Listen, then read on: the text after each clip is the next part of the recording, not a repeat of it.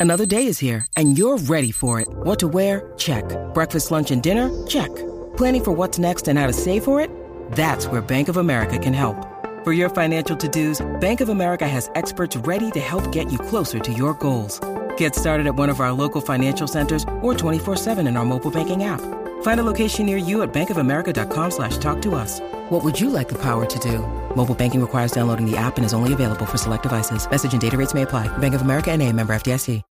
When you need mealtime inspiration, it's worth shopping Kroger, where you'll find over 30,000 mouthwatering choices that excite your inner foodie. And no matter what tasty choice you make, you'll enjoy our everyday low prices, plus extra ways to save, like digital coupons worth over $600 each week. You can also save up to $1 off per gallon at the pump with fuel points. More savings and more inspiring flavors make shopping Kroger worth it every time. Kroger, fresh for everyone. Fuel restrictions apply.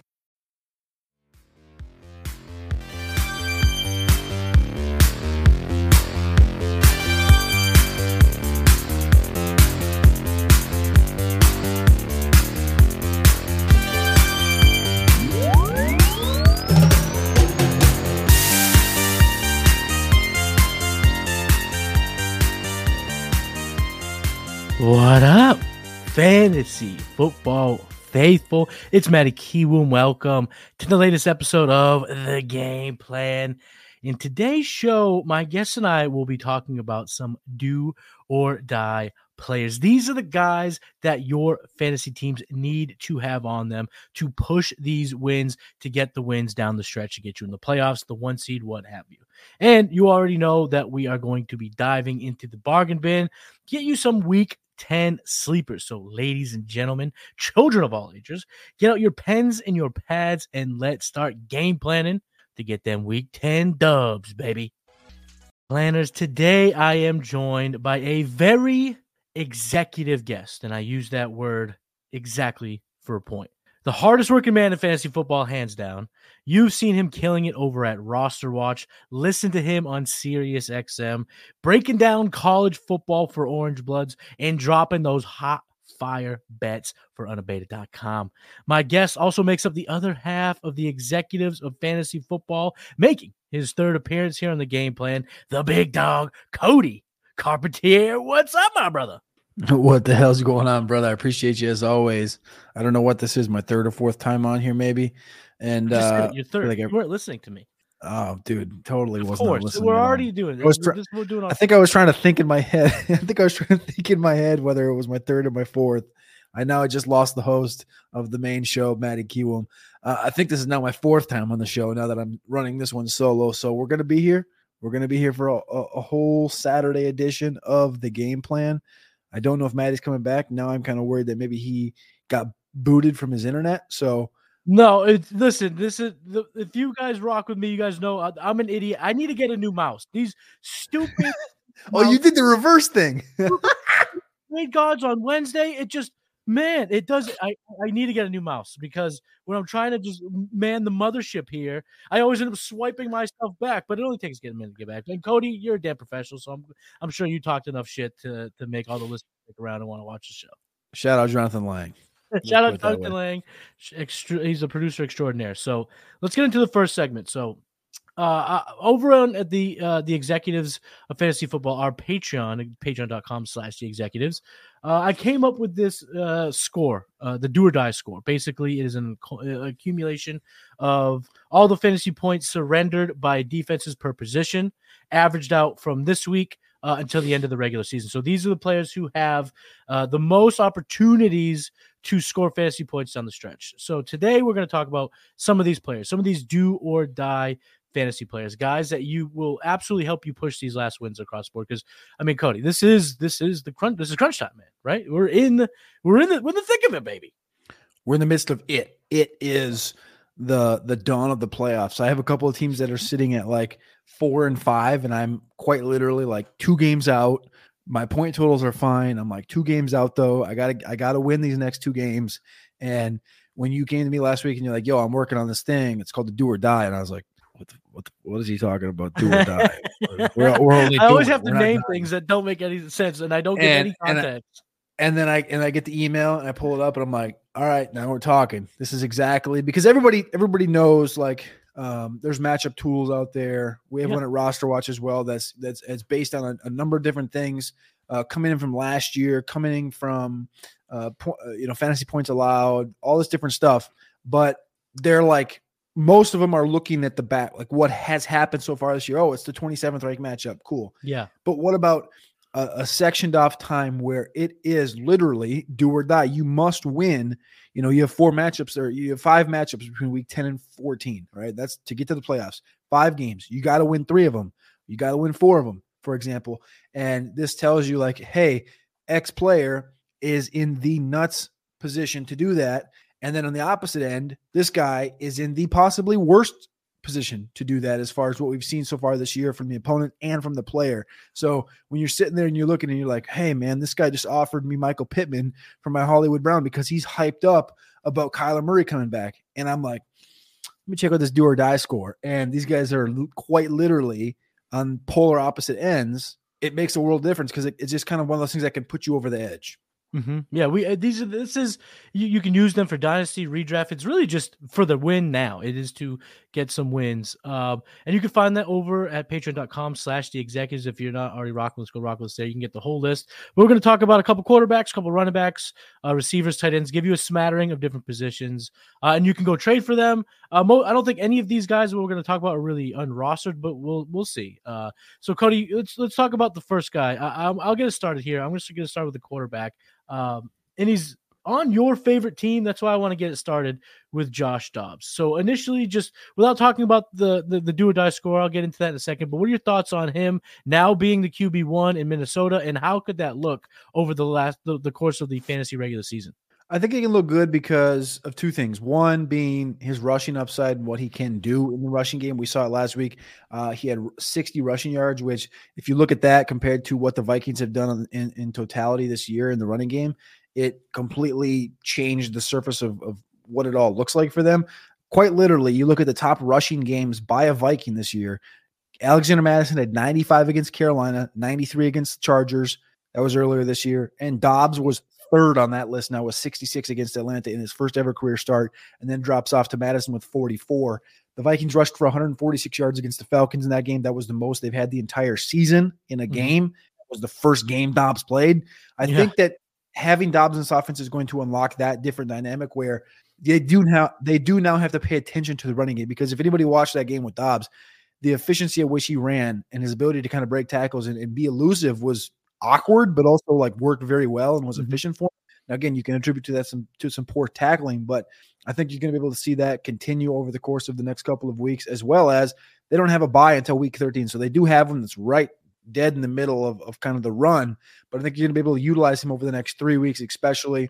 You have a home game against the Saints. They're going to go out to Denver on Sunday Night Football, and then they have another one that's on Monday Night Football at home against the Bears. So I think there's a couple of good matchups in there, as well as the Raiders inside of a dome in week 14 when it all matters, when you need to get to the playoffs. And there's questions right now. They, they, they labeled Justin Jefferson questionable for tomorrow. Right, they didn't rule him out. They didn't rule him out. So I'm kind of, I'm kind of, I don't really want them to force him back. Um, Right, It would be not. nice to have him potentially be like a, a guy that's that's just uses a decoy against Marcus Lattimore, and then we get Addison in some in some good opportunities and TJ Hockenson some good opportunities. But that aspect alone of getting Jefferson back with Addison of how Addison's been playing of late, I think changes the entire dynamic uh, from the passing game as well as we talked about with Dobbs with the rushing game. The, the rushing game with Dobbs is really what's popping all season. So this is including uh, his tenure with the Cardinals. One, two, three, four, five. So last week was his sixth game with more than 40 rushing yards. You're baking in four point floors already.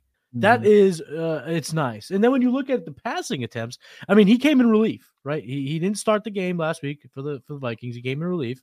He still threw the ball 30 times. I mean, Yeah. like the, they're going to let him chuck. Like you said, it's going to uh, unlock a different aspect of this offense, an offense that has been high pace, an offense that we've wanted to be a part of.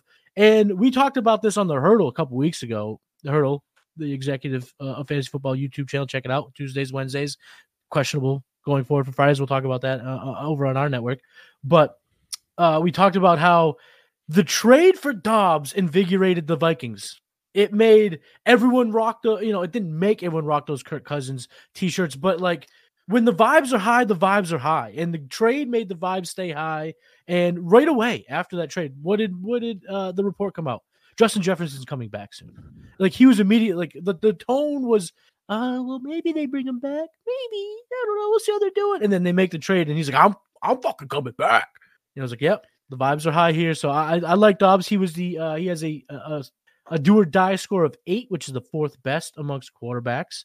Um, so like we said, you talk about the matchups starts this week. I know the Saints seem a little bit um you know, scary, but at the same time, they're at home, indoors, and this could be a shootout. This might not be an ugly, uh, a pretty game, but we don't care about the beauty of the sport when it comes to fantasy football. We need fantasy points, and that's what we're going to be gunning for. Uh, so Josh Dobbs, he's one of the do or die players that we definitely wanted to talk about here. But before we keep going, and you're going to want to stick around to hear what else we have to talk about, and of course, we're going to get back into the bargain bin. But before we do, let's hear about Rival Fantasy. This episode is brought to you by Rival Fantasy. Rival Fantasy, the coolest fantasy platform not enough people know about, but they will once I'm done, baby, because they're always innovating. They just rolled out seasonal leagues. We set them up for patrons, for our listeners, and they funded over a $1,000 in payouts. That's what Rival's all about. They're always innovating. They already had the fantasy book where you can take overs and unders, stack them up, multiply your payout, but then they added challenges. So you can set your own lines and put them out there for the community. And then you can browse the community's lines and say hey this guy's crazy. I'm going to take the other side. It's cool. And they have fantasy bingo. Rival fantasies reminded me how much fun i can have with fantasy football and use that promo code player. The promo code is player. They give you a $100 instant deposit match plus $25 plus a free play. That promo code is player for up to $125 in deposit bonus and a free play you can't beat it. The game plan, Matty Kiwoom, joined by my brother here, Cody Carpentier. Cody Carpentier, or Carpentier NFL on X. We're talking about do or die players. These these are the MFers you need on the squad to get some dubs. Um, and the next guy I want to bring up to you, Cody, and we've talked about him extensively over uh, at the executives because we thought he was a top 10 guy. Now we're a little unsure. But when we look at the do or die score, Brock Purdy is the best rate, has the highest rating amongst quarterbacks with a do or die score to 6.4. So he looks poised and ready to rock. What do you think Brock Purdy is going to do for our fantasy teams here uh, for the rest of the regular season?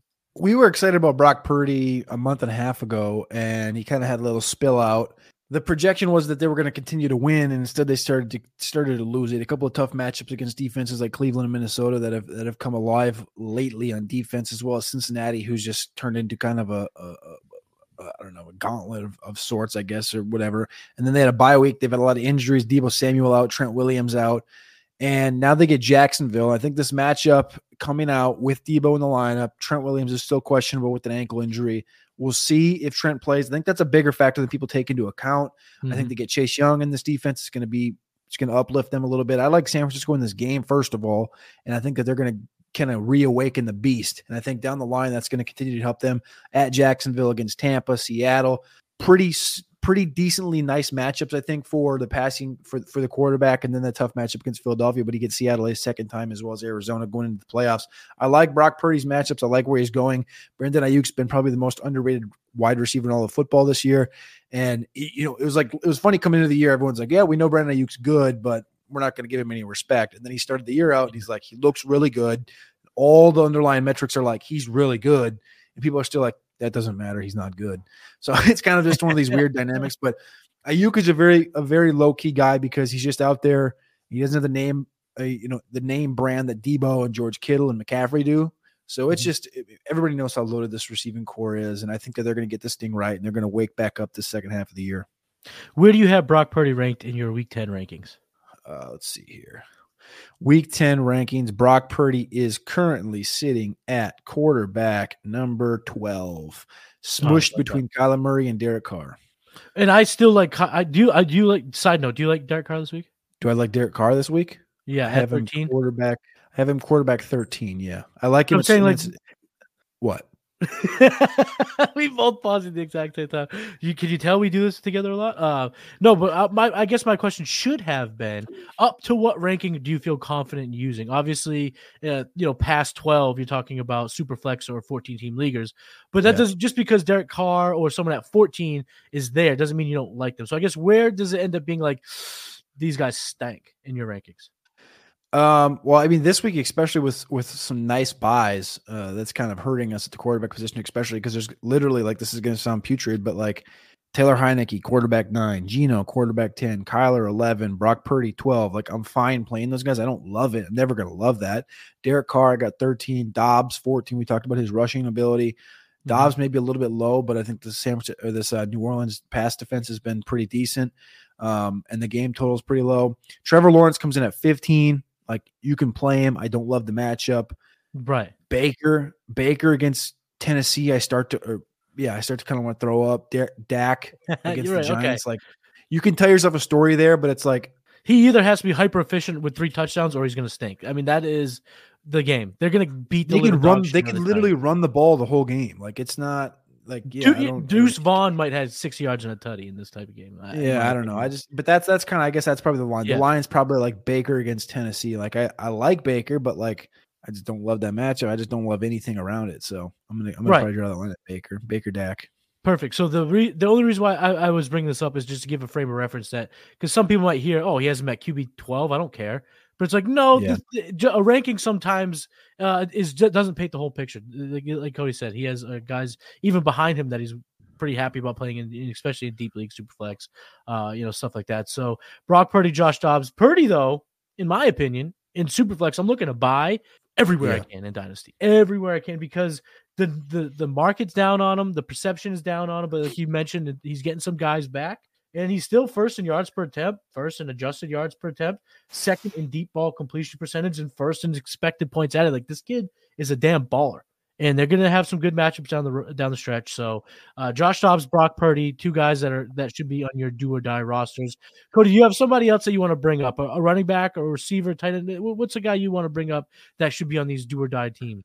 I got one for you, but I want to ask you this question because you just talked about buying Brock Purdy in Dynasty. Yeah. I saw this question come about I think yesterday on a show. I was I listened to too many podcasts, and the question was Brock Purdy or Bryce Young dynasty.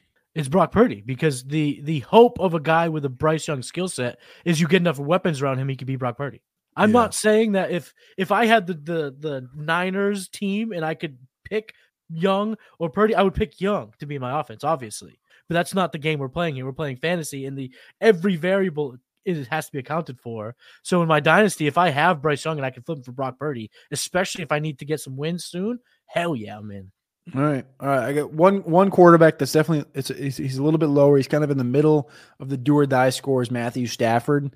Um, he was on the Pat McAfee show yesterday, and I know everyone coming into the year was like so worried about his spine and his neck and stuff. I was. He actually kind of cleared all that up yesterday on Pat McAfee, and he was like, "Dude, I'm I'm a hundred. I'm gonna I'm gonna be playing for a couple more years. I'm gonna try and get another ring." Like, so everything was positive coming out of there. So the way I took that, and again, they're going into a bye right now. They just signed Carson Wentz. I don't think Wentz is going to play. I think Stafford's going to be playing coming out of the bye. The matchups are fine. I think they're going to continue to try and win football games because that's what Sean McVay wants to do. I don't think McVay is going to mail this thing in when he has guys like Stafford and Kupp and Donald on this football team. Again, they are sitting at three and six, but the NFC is kind of garbo right now on the bottom half. And I think there's still an avenue where you could see Minnesota fall apart. You could see Washington fall apart, and the Rams could potentially get hot with Stafford lineup. I'm not saying it's going to happen, but um, I do think that definitely you can't out you can't overwrite or or overlook Matthew Stafford with Nacua and Kupp and Kyren Williams coming back. There's still points to be scored in this offense, and I think I still trust Matthew Stafford. But your question to answer it at the running back position, it's the guy to the top of the list. It's Rhamondre Stevenson. This offense okay. blows. I don't think they have much talent at all in it. And I don't love Mac Jones. I don't love anything about it. I don't really love Rhamondre Stevenson, but I like the efficiency at which he plays with in the passing game. So I'm going to go ahead and say Rhamondre Stevenson is a guy that I know you can definitely get your hands on. He's had a couple of good games over the last four weeks. He spent number seven, number two running back, week six and week nine, over after having back to back 40 and 44 games in week four and five. So I like Rhamondre Stevenson rest of the season. I don't know if I quite want to put him on the pedestal of like league winner because this team just completely flat out blows. So uh, yeah. I do like him as a as a you know like a RE two on my team, which I do have sadly in one spot because I got auto drafted. Yeah, I we were. I think we were streaming when that happened. I brutal. That. but that, that team's that, that team's actually like I think the team's like seven and one. I want to say or seven and two or something like this with Rhamondre Stevenson on the. I got auto drafted Rhamondre Stevenson and Jerry Jeudy in like round three and four in that league, yeah. and I couldn't have been more upset. Listen, sometimes you know guys like Rhamondre Stevenson, he can uh he can validate it. Like he can come on late and validate the draft capital, draft anything else. And I, I hate. The, I mean, I'm a Pats fan, but I hate this team. I want nothing but the worst. I want them to lose every single game uh, because I'm just I'm sick of the way they run this league. It's anti fantasy, and I don't mean that like Arthur Smith. Like I don't care about fantasy. I mean it's literally they don't do anything fun. Like anything that I love about sports, the Pats don't do, and now they don't win. So it was one thing when you were getting wins, wins, wins, wins, wins. We could take uh you know guys that can't play in fantasy. We, we could deal these guys, but now it's like I'm not taking this BS and losing football games yeah. as a fan. So I want them to lose, but I do like Rhamondre for the fan, the, the the the stretch run here in the regular season. And it's really this simple. You know, this week, the Colts give up the fourth most fantasy points. Next week, bye. You'll get healthy or healthier. Then he comes back and he sees three teams, none of which uh, uh, are they're all in the top 12 for the most fantasy points given up per game to wide uh, running backs. And because of the passing game ability, he can have a game where he runs for 42 yards, but catches six passes for 40 yards. And you're like, oh, well, ching, I'll take that this week. So Rhamondre Stevenson popped in the the, the do or die model for sure. Uh, I'm glad you brought him up. The other running back that I'll bring up briefly is Tony Pollard, and I think that I'm, I needed to bring him up now because the planners listen to me good. I think you got you got what 24 hours, 24 hours and 30 yeah. minutes. Because next week, next game against the Giants, he could go berserk, and like you said, Cody, like they could have this game in the hand and they might just give him enough to just go berserk and then you can't buy in. I will say this about Tony Pollard, and I'd love to get your thoughts on the player because when you look at his underlying profile, his performance metrics, they're not good. So this is where the metric needs to meet, you know, the football brain that you have. Can a guy who hasn't flashed in terms of his skill set in 2023 perform because the schedule is pretty light for the next five? Mm, I don't know why he couldn't. Like I think I think Pollard's been fine, and uh, he hasn't given us the, the the top end stuff that we expected or most people expected. They're like, this is a top five guy. Zeke's gone, light it up. But I think the entire offense in totality has just been inefficient at getting to that point. Like you look all the way back to week one when they played the Giants, he had two rushing touchdowns, but it was on 14 carries. He didn't really have much in the passing game. Games are just situ- situations are situational. It's just how it is in yeah. fantasy football, especially because you, you you're living based on how the NFL game plays out, and not every game is the same, obviously. So I think that there is still opportunities for Pollard because he's still the second best player on this offense. And I still think that they're going to need to utilize him in every single game down the stretch because, again, they're still in it. They're five and three. They need to get this win against the Giants because they need to continue to roll. They got Giants, Carolina, Washington. Like these are three games they should roll up in. Mm-hmm. And when mm-hmm. you roll up in a game like this, it, we're talking third quarter. Pollard gets 10 carries in the third quarter alone. And that's when he really builds on that workload and scores a touchdown. Yeah. I mean, I, I, again, it, Pollard, Rhamondre, they've come with a little bit of red flags, but I think that now's the time to jump on them, bring them into your on your fantasy team because the window's there. The the opportunity to buy is still available. Uh, Tony Pollard's sixth uh, most weighted opportunities this year. Um, so with a light schedule and a skill set that isn't, you know, it's not terrible. It's not gone. Tony Pollard, fire him up. Cody, let's move on to the wide receiver position. Give us a do or die player that these guys and gals need to have on their fantasy rosters. I mean, I don't really want to like stay in New England by any means, but Demario Douglas has clearly shown he's the best wide receiver in New England. It's not really close. We've seen him continue to grow over the last couple of weeks. We know Juju, eh, he got seven targets last week, but he is about as inept as a donkey on steroids. So uh, Kendrick Bourne out with an ACL, DeVante Parker not looking good. He's been concussed. Jalen Reagor Ran 31 routes last week. Jalen Reagor's not good. We literally saw him drop a deep ball again last week. Demario Douglas, though, seven targets, five, six, seven the last three weeks, continuing to run more and more, more and more routes. He went up 11 routes this last week, finishes wide receiver 22. Second time the last three weeks finishing as a top 26 wide receiver in fantasy football. He's a little guy. Everyone's like, well, he's only getting these dump offs and things behind the line of scrimmage. That's only going to continue to grow the more and more that he earns the respect from Bill Belichick and the more and more that he earns those opportunities from Mac Jones in the passing game. And they're like, we can't trust Jalen Reagor. We can't trust that uh, DeVante Parker is going to stay healthy. We can't trust that Juju Smith Schuster is going to play uh, at a competent level of football. Demario Douglas is going to be the leading target getter in that offense if it's not for Rhamondre Stevenson. So Demario is the guy that's easily attainable at this point, and I think I'm going to continue to to kind of roll with him. I got to give you all the credit in the world when it comes to Demario Douglas. Uh, you were kind of on his profile, kind of highlighting his profile before I really saw it anywhere else. Uh, we were at the draft house last year at KC over at the Play Pro Draft House, and you're like, I think this kid kind of looks like Brandin Cooks, and I was like, well, I know he didn't get first round draft capital, but he he's on the Patriots yeah. now, and I think he has Liberty. shown a little bit of that. You know, Brandin Cooks in his game.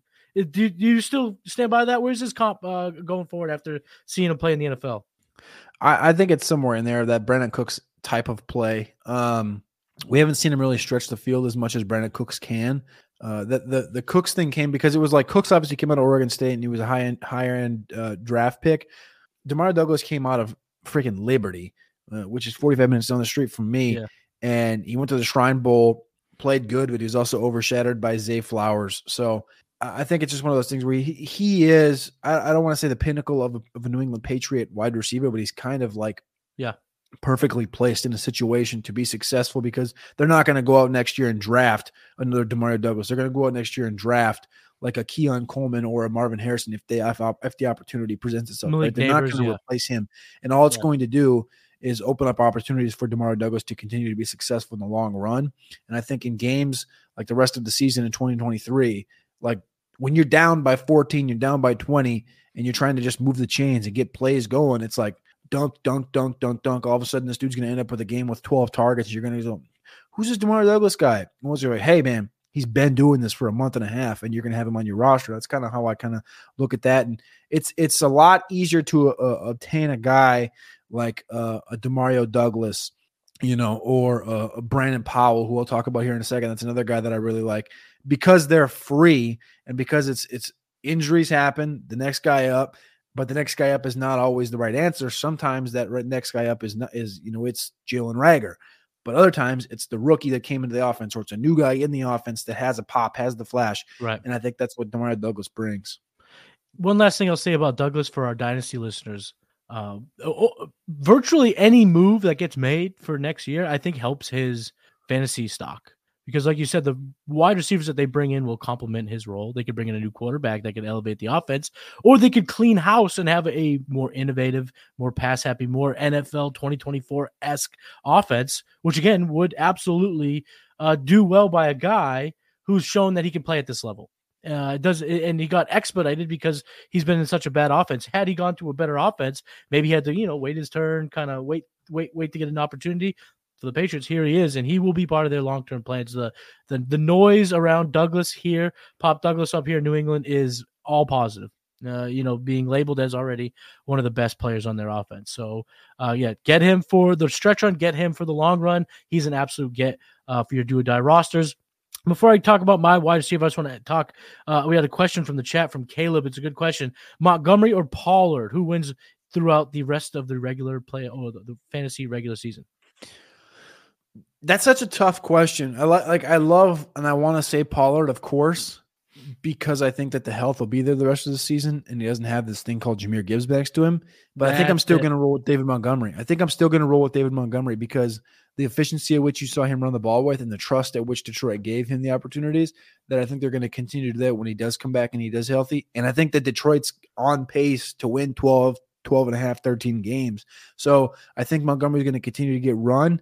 And coupled with I think what we've seen from Jahmyr Gibbs, it's going to start to go like this for Montgomery, which is good. I don't think it's a bad thing. It's good because he's going to stay healthy. And a healthy Montgomery that has less touches is better than a Pollard in his current state and situation. So I'm going to go Montgomery. Yeah, it's that is a tough, tough call. Both players uh, score well in the do or die score, so uh, there's really no uh, lead either way there. For me, Caleb, this is how uh, sometimes I can't give you an answer, but I can give you a path to an answer. Ask yourself this How do you feel about Gibbs? If you feel like Gibbs yeah. before the injury is how he's going to be post injury, then you're going to want to go with Montgomery. If you believe that Jahmyr Gibbs is going to be the absolute electric playmaker that we've seen in the last few few games, then you would want to go Pollard. So once you answer that question yourself, I think the answer will become a hell of a lot more clear for you. Matty, can I ask you a question about one more wide receiver before we move on past wide receiver? Yeah. This guy um, by the name of Rashod Bateman. Interesting. You want to bring up Shoddy B on the game plan? I'm here for it, brother. I, I so like we all were fans of Rashod Bateman when he came out, right? Mhm. And he and Zay and Odell have been playing every week this year. And Rashod Bateman targets three, three, three, three, three, three, two, five. Odell Beckham, three, four, four, four, seven, four, seven. Like they're getting targets, they're getting opportunities. Zay Flowers, 10, 5, 10, 4, 10, 8, right? Up and down, up and down, up and down. But the consistency staying with Bateman and Odell Beckham. Odell Beckham hasn't been practicing every single week. He's getting those vet days.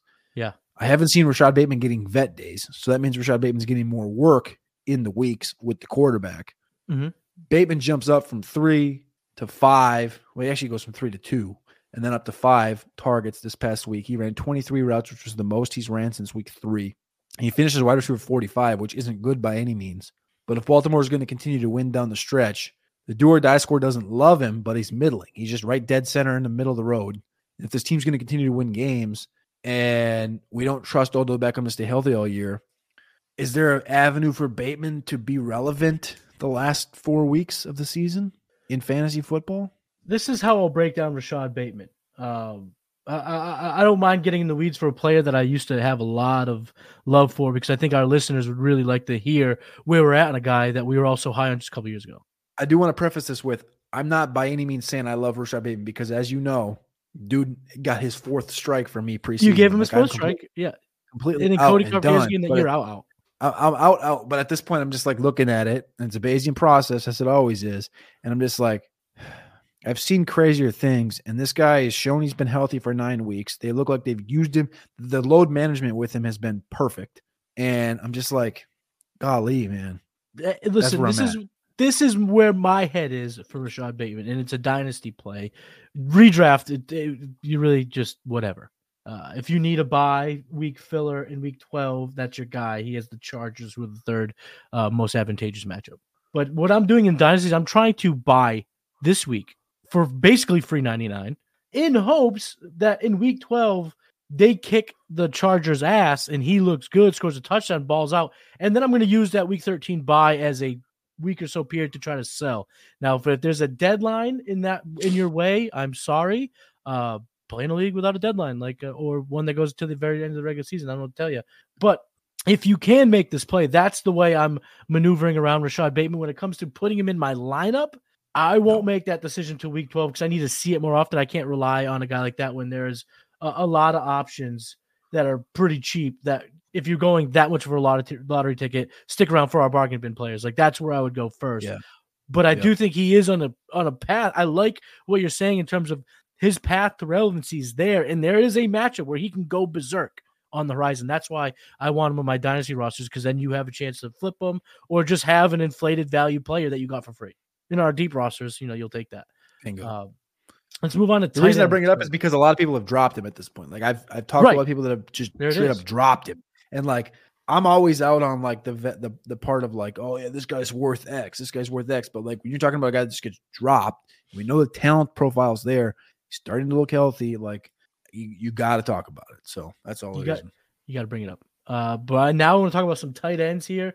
Both of the well, let's see what we get into. I'll just get it started. I want to talk about Dalton Schultz. Um, he's going to be tough to buy uh, in most leagues, but if you have him, keep him. He is definitely the tight end that I want when I'm talking about the do or die scenarios. He's got some really advantageous matchups over his next string of games for the Houston Texans. His bye week's already happened, um, and obviously he's playing with one of the hottest quarterbacks on planet Earth uh, a game which he's coming off 11 targets, 10 catches, 130 yards, and a touchdown. He was tight end one. Um, he's got some good matchups, but the approach here is if your league mate who rosters Dalton Schultz, you got to make them believe that they're selling high. So you got to pay up. But at the tight end position, if you're trying to win matchups, now's the time to get a little crazy with it. So I want I want to get Dalton Schultz for this stretch run. Uh, any thoughts on Dalton Schultz? And then go ahead and bring up your tight end that, that could help these do or die rosters. No, I like Dalton Schultz. The only thing that scares me off is just that, like, and, and this is kind of like a, a, weird thing, is that there's not too many guys in that offense. There's just a lot of guys in that offense. Does that make sense? Like, there's not like too many there's guys. No dudes, like, right. Oh, there's, there's right. a lot of talented dudes here. It's just like yeah. there's just a lot of dudes that CJ Stroud can get the ball to and has done it efficiently. So it does kind of scare me. But yeah, we talked about Dalton Schultz coming into the season, dude. He ended last year, I think, with seven top ten finishes. So like he's he's in his realm. He's in the he's he's doing the thing, and it's a it's a it's a it's a dependable blanket that CJ Stroud can get the ball to. He's got four top six finishes the last five weeks. You have to trust and you have to believe in that, and I think that they're going to continue to do that in Houston. So yeah, I I, I like Dalton Schultz, uh, and I think that's. I think you said like he, he may be tough to obtain, but I think you're still going to be looking at a lot of leagues where people are just like, Dalton Schultz. Like, what, what are we doing? It's Dalton Schultz. Yeah. Like, I'm not. I'll just I'll just drop Dalton Schultz this week, and I'll just I'll, you know I'll pick up uh, I'll pick up Hunter Henry because I want to play Hunter Henry because I like the matchup this week. Like you, that's I think this the realm of Dalton Schultz. People are still not wrapping their head around like how consistent he's been. Right. So I do right. think there's still opportunities where you're going to be able to get him because they're like, ah, it's just tight end. I'm just going to continue to add and drop, add and drop. You know what I'm saying? Um, For sure, especially again, our redraft listeners. Exactly, and that's kind of that's where I'm angling that at. Yeah. So I still I still think that there's avenues to obtain Dalton Schultz. I'm going to get a little hot and extra with this one. It's not really hot, but it is a little extra, and that is Dalton Dalton Kincaid. Right, Dalton Kincaid's been an absolute unit the last three weeks, and I think he's only going to continue to do that. So you might say, well, you talk about Dalton Schultz being hard to obtain. Dalton Kincaid is is entering borderline unobtainable yeah. area right now. Uh, he's been targeted 26 times over the last three weeks. He's wide tight end seven, nine, and seven. Again, playing a lot more than just inline tight end. And so I'm not worried about when Dawson Knox does come back. What I am excited about, and the reason I'm saying go out, spend the money, spend the dollars, spend the picks, spend the players to get Dalton Kincaid because he's playing the wide receiver position. He is the number two option in this offense going forward. If Buffalo wants to win football games, they're going to learn how to feature Dalton Kincaid to a higher extent, similar to a, a Mark Andrews type or Zach Ertz type in those offenses where he just becomes a target hog. And I think he's vaulted himself. And we've talked about this on the hurdle. I've talked about this on Undercovered Ops. I've talked about this on Roster Watch Top. Literally every show I've been on over the last month, I've just said Look at the tight end grouping that we've we've earned. We've we've we've we've stuck it out. We've stuck it out the last seven years of getting just punched in the nuts at tight end, year after year. It's just like ha ha ha, late round tight end. No, like next year is going to be yeah. so nice because we have all of these guys, and Kincaid's one of the guys that's at the top with Sam LaPorta. So I think rest of season, though, I think one of my favorite rookie tight end, especially, is going to be Dalton Kincaid rest of season. And one of my favorite tight ends overall rest of season is Dalton Kincaid. And I do still think he's obtainable because we have not seen the maximum price hit. When he has that 13 target game where he goes for a buck 40, because that is in his range of outcomes if he stays healthy, that's when it's going to become unattainable. So go out and, and, and, buy yourself some Dalton Kincaid before it's, it is actually too late. And I know the re- people are going to be like, well, we've been talking about Dalton Kincaid since the draft. It's like, yeah, Theo loves him. I get it. But it doesn't mean that your league mates love him. That doesn't mean that your league right. mates understand that he has this hyper upside. That just means that your league mates are like, oh, I got Dalton Kincaid. He's good. Like they don't understand that he's got Ertz and Andrews type of output in him. So uh, make sure you go out and trade for some Dalton Kincaid. Matthew Wiggins in the chat. We did it, boys. Yes, yes, we did. And I think I want to bring this up real quick before we wrap the do or die players. Um, is that because of this now seemingly, I don't know if it's a surplus of tight ends, but this bevy of pretty good tight ends, you might have a, a league mate who has Schultz and Kincaid, or Schultz and Hockenson or Kyle Pitts. And you know, there's this smattering of LaPorta. You know, there's all of these guys who are now on these rosters who are effective. Taysom Hill is now going to be on. Cade Otton had two touchdowns last week. Like there is now a whole bunch of tight ends that people like, oh, yeah. that is what is going to make these two tight ends obtainable in our redraft. So our redraft listeners, you know, if you don't have one of the elite tight ends, but maybe you do, maybe you picked up a LaPorta, you a Kincaid or whatever, and now that's your guy. You could get these guys because of that you talked you brought up Cade Otton. and Cade Otton's one that was that that's been weird this year because nobody talks about Cade Otton. No like every other week he shows up. Every other week it's like 11, 14, 13, tight end two last week. Cade Otton's literally free. I don't even know what his his ownership has to be sub 10%. I mm-hmm. couldn't I'm not going to pull it up right now cuz it'll take me a minute of dead air, but Cade Otton is one of the only tight ends that's running like 80 plus percent of routes on a weekly basis. And at the tight end position, you know, entering now having this surplus of tight ends, that's one of the key things. We're just looking at pure opportunities and routes run, and Cade Otton's just a consistent guy every single week doing that. Yeah, Cade Otton. Let me see real quick where he fall. He's not great on the do or die score, so you might not want him if you need a starter for the next four weeks. But Cody's obviously 100 eh, percent right. Route. He's the routes are there. He is there, and we need touchdowns at tight end. So streaming, you know, a guy like Otton, I might be streaming t- uh, Otton this week. It's between him or Gerald Everett. So help me out, Cody. Am I going Otton or, or Gerald Everett? Uh, I think we had Gerald Everett this week. Let me pull it up quick. Your Let's tight end see. rankings, if I can remember correctly, the guy, I think it was twenty one for Everett, eh, but I didn't know what Otton was. I don't remember recall seeing where he was. Uh, so we got I got Otton at 19, Everett at 15. Okay, so I should go Everett. Yeah, number six tight end matchup this week. And where can people find your rankings for week 10? The rankings will be over at patreon.com forward slash executives for just mine. Over at Roster Watch, you can get our cumulative rankings with me, Alex, and the Trash Man, and our projection and model. But otherwise, mine personally will be over at patreon.com forward slash executives, as well as the Cuck score. Thankful to our boy Matty Kiwoom, as well as Undercovered Ops, a former show that was on playerprofiler.com, mm-hmm. as well as the Do or Die score, as well as our shows, as well as Cornerstone rankings. Their best bets of the season, 62.5% on the season. We've had over 120 bets hitting at 62.5%. Our cornerstone rankings, you got to go check all of that stuff out over at patreon.com forward slash executives. Plus, there's a Discord that's not really popping right now, but there is people in there and they do be asking questions and Maddie do be answering them while he's on the toilet. So yes, do be over there doing that. And I have I got three little ones. So your boy tries to get his toilet time and privacy. So I answer all the Discord questions when your boy's over there on the porcelain pony. Our man Han Rukta is in the chat. Real quick, two sentence, three sentences. What's your outlook on Michael Mayer? I love him, dude. I, the quarterback situation is going to only get better. So you know, like he's going to be the guy that you're going to have an opportunity to buy going into next year. Um, you can buy them now, you can buy them later, doesn't matter. Here, here now, whatever. What's what's the candy called? Now or later? Now or later doesn't matter. now or later, I hate now or later. I'm not a big I fan of Michael Mayer but Michael, yeah, I love Michael Mayer coming in, and it's just what we're seeing now is we just might have. If your favorite was LaPorta, if your favorite was Kincaid, if your favorite was Mayer, you might have just hit the, the, the nuts. It might be ding ding ding ding ding all around winners for the tight end mm-hmm. class. So um, yeah, the good. I, I wanted to bring that up for our guy Ahan. Uh, let's jump into the bargain bin now. So we've been going here for about 40 minutes. Uh, but we're gonna knock up the, we're gonna get into the bargain bin. We're gonna get deep. These are the guys you can add if you need wins in week 10. So Cody, who is your quarterback for week 10? The bargain bin play. Well, you could probably scroll up in the chat as well, and I'll give you a second to do that while I bring up this player's name. But his name is Uncle Bill, Uncle Will Levis. Um, he's he's he's high up on the die, the do or die rating.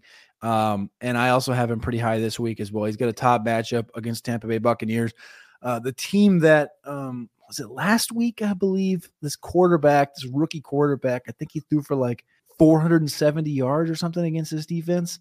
Will Levis, though, like he's a guy that, you know, he had a great game in his in, his intro. He came back and he, played he played good football. He didn't play good fantasy football, but he played good football last week mm-hmm. against Pittsburgh Steelers. Now he travels to Tampa Bay and kind of a get right spot for this team. I got him as a top 10 play, number eight overall, and that's not just me being biased. Um, I, I, do I do think Will Levis exposes upside um, with Kyle Phillips now being his his kind of blanket underneath. Chig Okonkwo is looking healthy. This run game has to get going. And of course, DeAndre, 6XL glove size, Hopkins out there getting some opportunities. So I like Will Levis uh, this week at the quarterback position is one of the guys that I'm higher on than consensus. Uh, one thing I will echo for Will Levis, why I, I do like him this week as well. Um, seemingly, the, the, the part that hurts him the most is his offensive line. The Buccaneers, uh, so far this season on Player Pro uh, on PFF, have a 22nd ranked pass rush grade. So it's not like they just get after it. Uh, uh, you know, with great, I think two weeks ago they only had one sack in a game. So he may have enough time to dial it up, and we've seen the arm. We like what we see there. Uh, so Will Levis is definitely the the, the flashy play, the play that I, I do like. He's going to be available half of your fantasy leagues. Uh, but I'm going to go a little deeper here. I'm going to go Tyler Heinicke. He is at Arizona. Uh, player profile has him ranked at quarterback 22, but you mentioned earlier in the show you met quarterback nine. So you're pretty high on the matchup, which is exactly the type of player that I'm targeting in the bargain bin. Widely available, and someone like Cody who knows what he's talking about has him ranked higher than most. So this is why I picked Tyler Heinicke. He's rostered in 11% of, of ESPN, 26% of sleepers. So he's out there, folks. Uh, his matchup, one and a half point road favorites. So it's basically like a pick 'em game. Uh, and the 43 over unders mid. It's right in the middle of the slate there. So Vegas is projecting there to be some points. And I think that even the the the over under mark, it's tough to truly put your thumb on because Kyler's back, James Conner is back. There is a better chance for uh, either a shootout or garbage time for Tyler Heinicke, which I think inflates his value. Arizona is a top 10 matchup for opposing quarterbacks.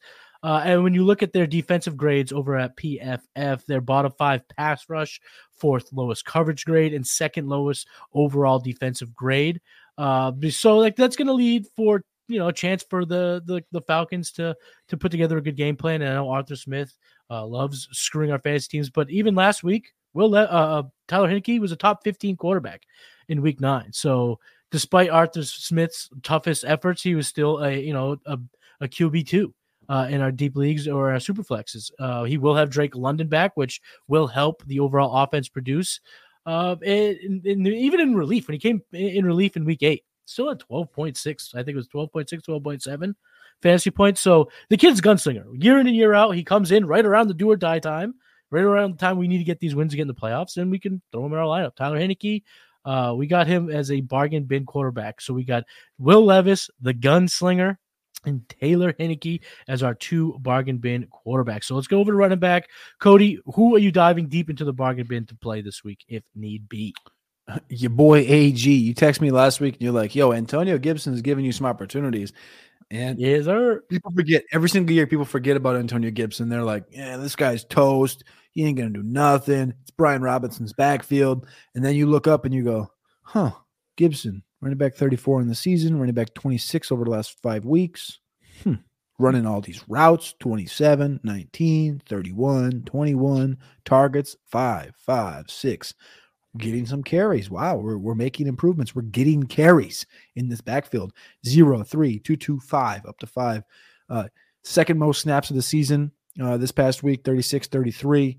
Gibson's making opportunities felt. And again, I don't have him like considerably high, but he's a good matchup against Seattle. I have him as running back uh, 40 uh, right? No, sorry, running back 38, one spot behind Charbonnet. And you know how people feel about Charbonnet right now, right? Splitting the load with Ken Walker. It's like I would rather have uh, Antonio Gibson than Zach Charbonnet, uh, especially rest of season. I know we're talking about week 10, but like rest of season, I think I'd rather have Gibson just because uh, I'm not really worried about the split load thing. I'm looking for upside, baby. And the upside, who gives me upside, Maddie?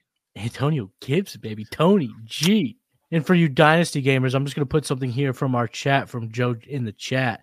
Uh, she's going to make everyone Saturday a lot better with this one. Can't wait till Gibby signs with the Chargers. Oh man, that is that's the stuff that'll get you going. That is. I'd rather he go to Minnesota and they let Mattison get out the door and they just bring Gibson in and give him the whole backfield. They make him Dalvin Cook 2.0. I like both of these. Heard that. And I do love Antonio Gibson. Uh, I got someone in one of my leagues coming after him. It's just like, buddy, you ain't getting him. Uh, my bargain bin running back is the opposite of Flash. It is Devin Singletary um, at Cincinnati, uh, running back 33 on Player Profiler this week. He's rostered about half of ESPN and sleeper leagues. Uh, the matchup, the Houston Texans are actually six and a half point road dogs. But the over under of 47 is the second highest on the slate. So there is a projected amount of points to be had. Uh, when you look at the matchup with Cincinnati, Cincinnati's like a middling of the road type of matchup for running backs. They've allowed 1.78 more points over league average uh, at the running back position. That's 11th most in the NFL. They have the 28th ranked run defense, uh, according to PFF. So I guess this is one of those cases where the film doesn't match the uh, metrics, I'm not exactly sure how PFF rocks their stats. That's not one of my concern. I'm just going to use it for my point that I'm trying to make here in the bargain bin. And I think that without Tee Higgins and a, a Ja'Marr Chase that isn't necessarily going to be uh, 100%, I think there's a less of a chance that the, the Texans just get dog walked. And I think a competitive yeah. matchup is where Devin Singletary will shine. That's where he shined with the Buffalo Bills throughout his first stop as an NFL running back. And Dameon Pierce, out again last week. Uh, Devin Singletary saw seven, uh, 76.1% snap share. That's pretty high. That's what we like to see out of our bargain bin type running backs. And again, competitive games, tough games is where he thrives. Last year on the Buffalo Bills, uh, when the Bills played the Chiefs in the playoffs, they played in the regular season, but he didn't. He was part of the starters that just did not get touches, so you can't really go off that game. But in the playoffs, against this Bengals defense, he scored 11.2 fantasy points on just 11 touches. So about a fantasy point per touch.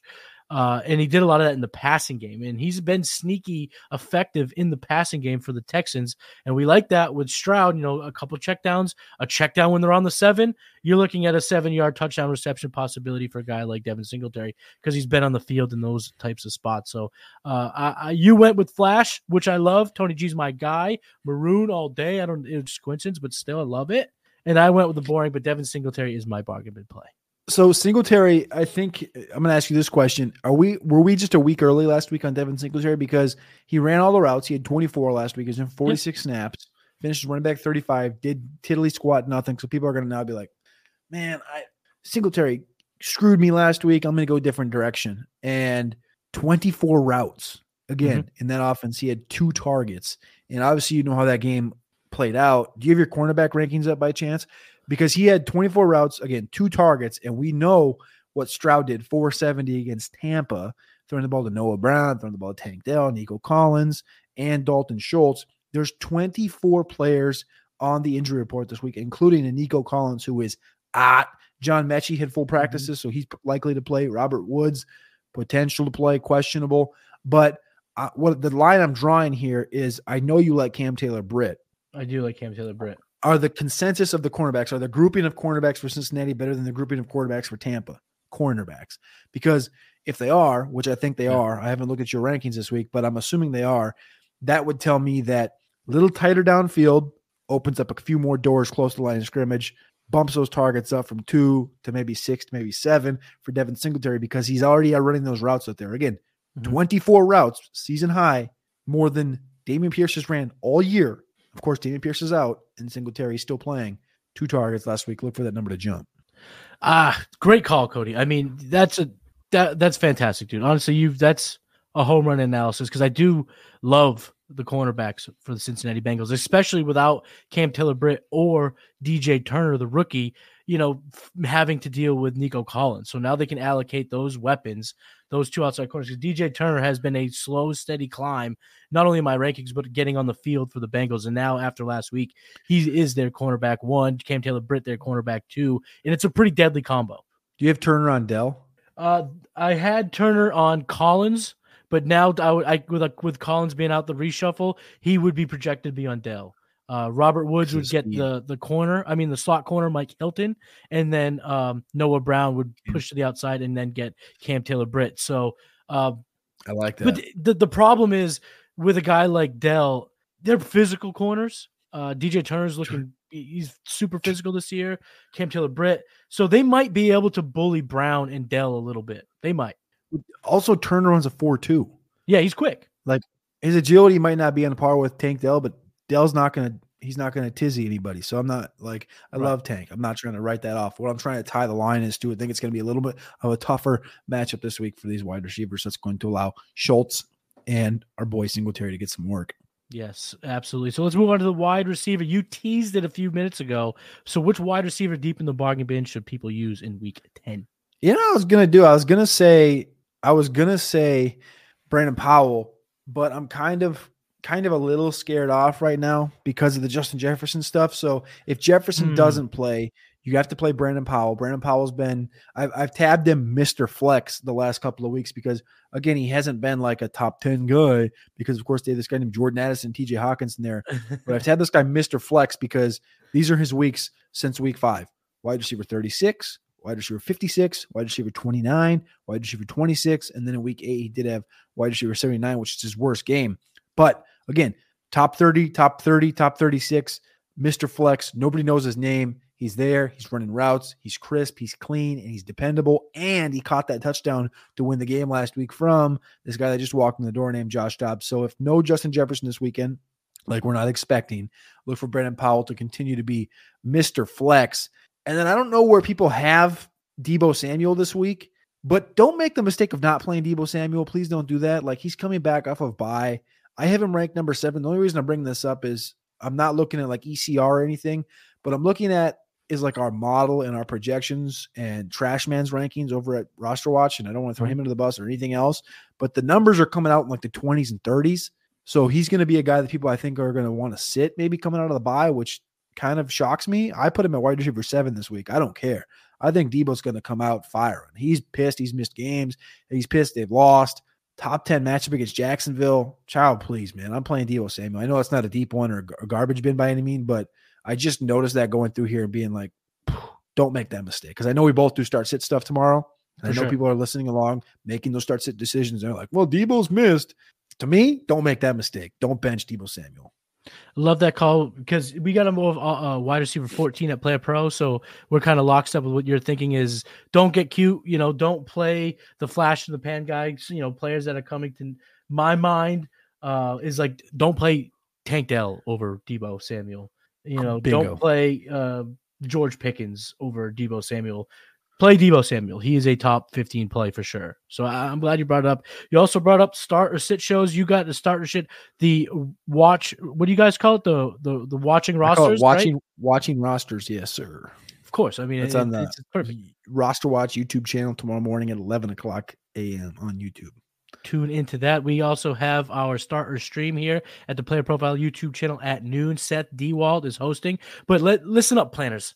If you get this video to 30 likes, I will reach out to Seth and say, "Hey, man, you got room for one more?" And I will jump on with the man because you know I love Sethy D. And I, but I, you guys got to you got to earn it, guys. So planners out there, listeners, get me get this video on YouTube to 30 likes, and I will reach out to Seth to see if he's got room for one more. And if you need another wide receiver, need room for one more, here's my bargain bin wide receiver Rashid Shaheed, baby.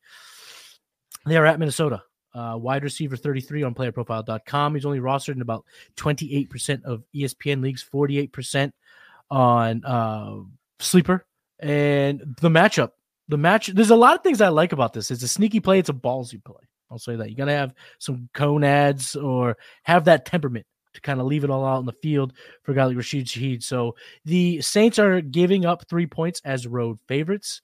Uh, but the over under 41 is towards the bottom. But that feels like an attackable over under to me. The way Josh Dobbs can kind of cause chaos. It's indoors. Derek Carr's been slinging the ball. Uh, Mike Mike Thomas is throwing bricks through people's car windshield, so he's gonna be dog. I don't know, dogged out, ready to rock, uh, whatever you want to call it. Freaking Olave is primed to bust out.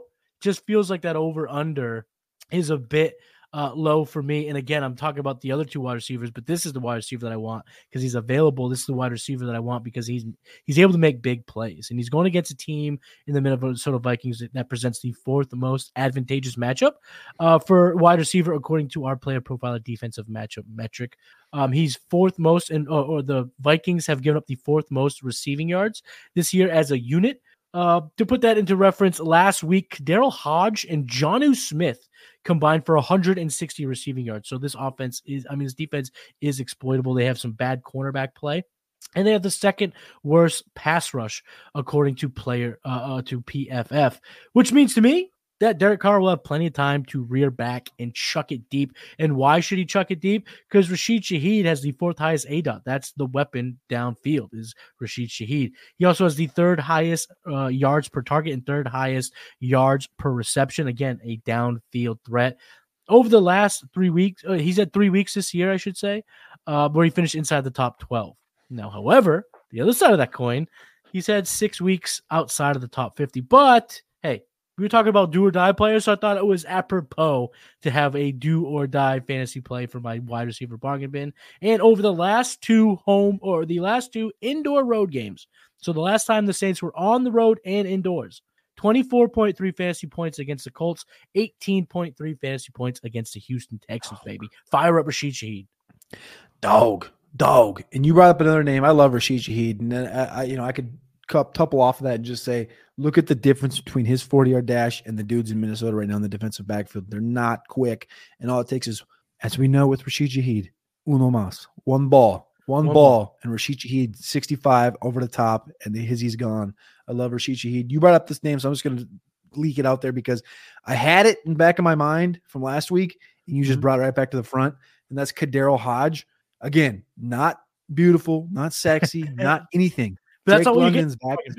Drake London's back this week. Mack Hollins is out this week. Mhm. KhaDarel Hodge has been working with Taylor Heinicke every single day, and they said it on the GameCast last week.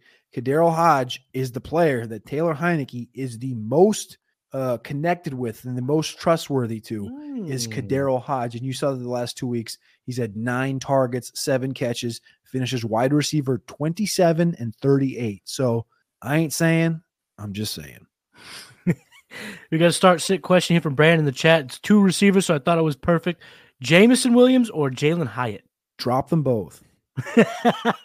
Pick up Brandon Powell or Rashid No, uh, yeah, I mean, uh, I'd rather play KhaDarel, uh, KhaDarel Hodge, to be honest with you, and Brandon Powell. Uh, if I have to pick between those two, I'd go Hyatt, though. However, Bryce is asking about some wide receivers, and I have two of these guys. I have to make a decision in one of my leagues, so I'm going to be selfish here and ask you, Cody, to pick two here from Davante Adams, Brandon Aiyuk, Christian Kirk, Amari Cooper, or Diontae Johnson. Pick two. um, the top ones I have are IU. Wait, wait, wait. Never mind. Sorry, this is not sorted by the right list. This is uh, Adams and Kirk are the top two on this. Let's go. Adams and Kirk. Amari, how far down is Diontae? Amari, I have is wide receiver 18. Diontae, I have a little bit further down. Diontae's the wide receiver 13, actually. So it's Damn, so this guy's got a great run over wide receiver room, is what you're saying. Because yeah, we love how you talked about him too. Well, uh, Bryce, Yeah. how about this?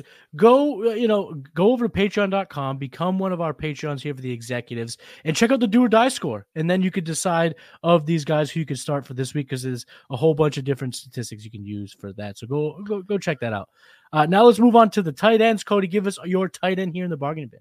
My tight end in the bargain bin this week, Chig Okonkwo, 21% ownership over on Sleeper. Have him as wide or tight end 11 this week. Kind of couples with Will Levis. I think that they're going to uh, continue to get Chig going in this offense and utilized. I noticed it back in the preseason uh, when I was at the training camp when I watched the Tennessee Titans play. Again, Tannehill was the quarterback for this, but in the two minute, in those tight situations, a lot of stuff is drawn up for Chig Okonkwo. You look at the last four weeks, eight targets, four, six, four. He's been on the cusp, right? He's been a top 25 player every week since week two, top 25 every week, but he has not jumped into the top 10. He hasn't been a tight end one all year, but he's been a tight end two week after week after week after week after week. Mhm. Look for Chico to make that leap this week with Will Levis in Tampa. Also, no Treylon Burks, right? So he should be number two in the pecking order uh, on a team that, if you like Levis, like you do, he's going to have to chuck it to more than just DeAndre Hopkins. Nick Westbrook, Ikhine might get a shot downfield or two. But Chig, look for Chig to be a, a massive factor here. Uh, and he's definitely a good bargain bin play. Um, I got Irv Smith. I'm going deep into the bargain bin here. Uh, wide receiver 20 here on Player Profiler. The Cincinnati Bengals take on the Houston Texans. Um, you can get Irv Smith. He's only rostered in 5% of ESPN, 9% of sleepers, so he's widely available. The matchup, six and a half point favorites at home. And again, 47 point over under. I talked about it when I talked about Devin Singletary. His points are expected to be scored in this matchup. Houston, they have uh, given up the fourth most tight end receptions. So the volume in our PPR formats or tight end premiums, we love it. They've they're tied for giving up the second most tight end touchdowns this year. And over the last four weeks, Kyle Pitts had his big game, 15.7. He was tight end eight. Taysom Hill had 12.3. He was tight end 19, but you take 12.3 fantasy points uh, in a given week. That must have been a pretty good tight end week. Tommy Tremble. Two weeks ago at 8.4 fantasy weeks was a top 17 tight end. And Cade Otton last week had 23 fantasy points. He was tight end three. So they have been giving up fantasy points over the last four weeks to opposing tight ends. And last week, Irv Smith had 11.6 fantasy points. That was his best week of the year by far. And there's no T. Higgins. So there will be targets to go around. I love Tyler Boyd this week. He popped in the Cuck score over at our Patreon. So check that out. So love me some Taylor Boyd, Tyler Boyd. He's my probably start of the week, to be honest, at wide receiver in terms of the questions that we'll get. Um, outside of the, you know, the elite guys, he just didn't make he was over, he's way over 50% roster, so I couldn't bring him up in the bargain. But Irv Smith this week, if you are in absolute trouble here. But I got some tight end questions. We have one in the chat. So let's start with Ja Webb, Schultz or Taysom this week. Schultz. I'm gonna go Schultz as well. Now, Cody, I'm gonna be selfish because at the end of the day, this is my show, and I do these shows so that I could pick the brains of people like yourself to help me win my own leagues. In my home league, I have Kelce, so I have no tight end this week. I talked about it a little bit earlier. I got K Dot and I got Everett. I might have a chance for Logan Thomas or Jonnu Smith. I might have a chance at Chico Okonkwo. So, real quick, on the spot, rank these tight ends, or you can give them out in your ranks however you want to do it. I have, so we're talking Everett, we said was at tight end 15. Otton, you said was tight end 19. But now, who should I go after? Logan Thomas, Jonnu Smith, and Chig Okonkwo.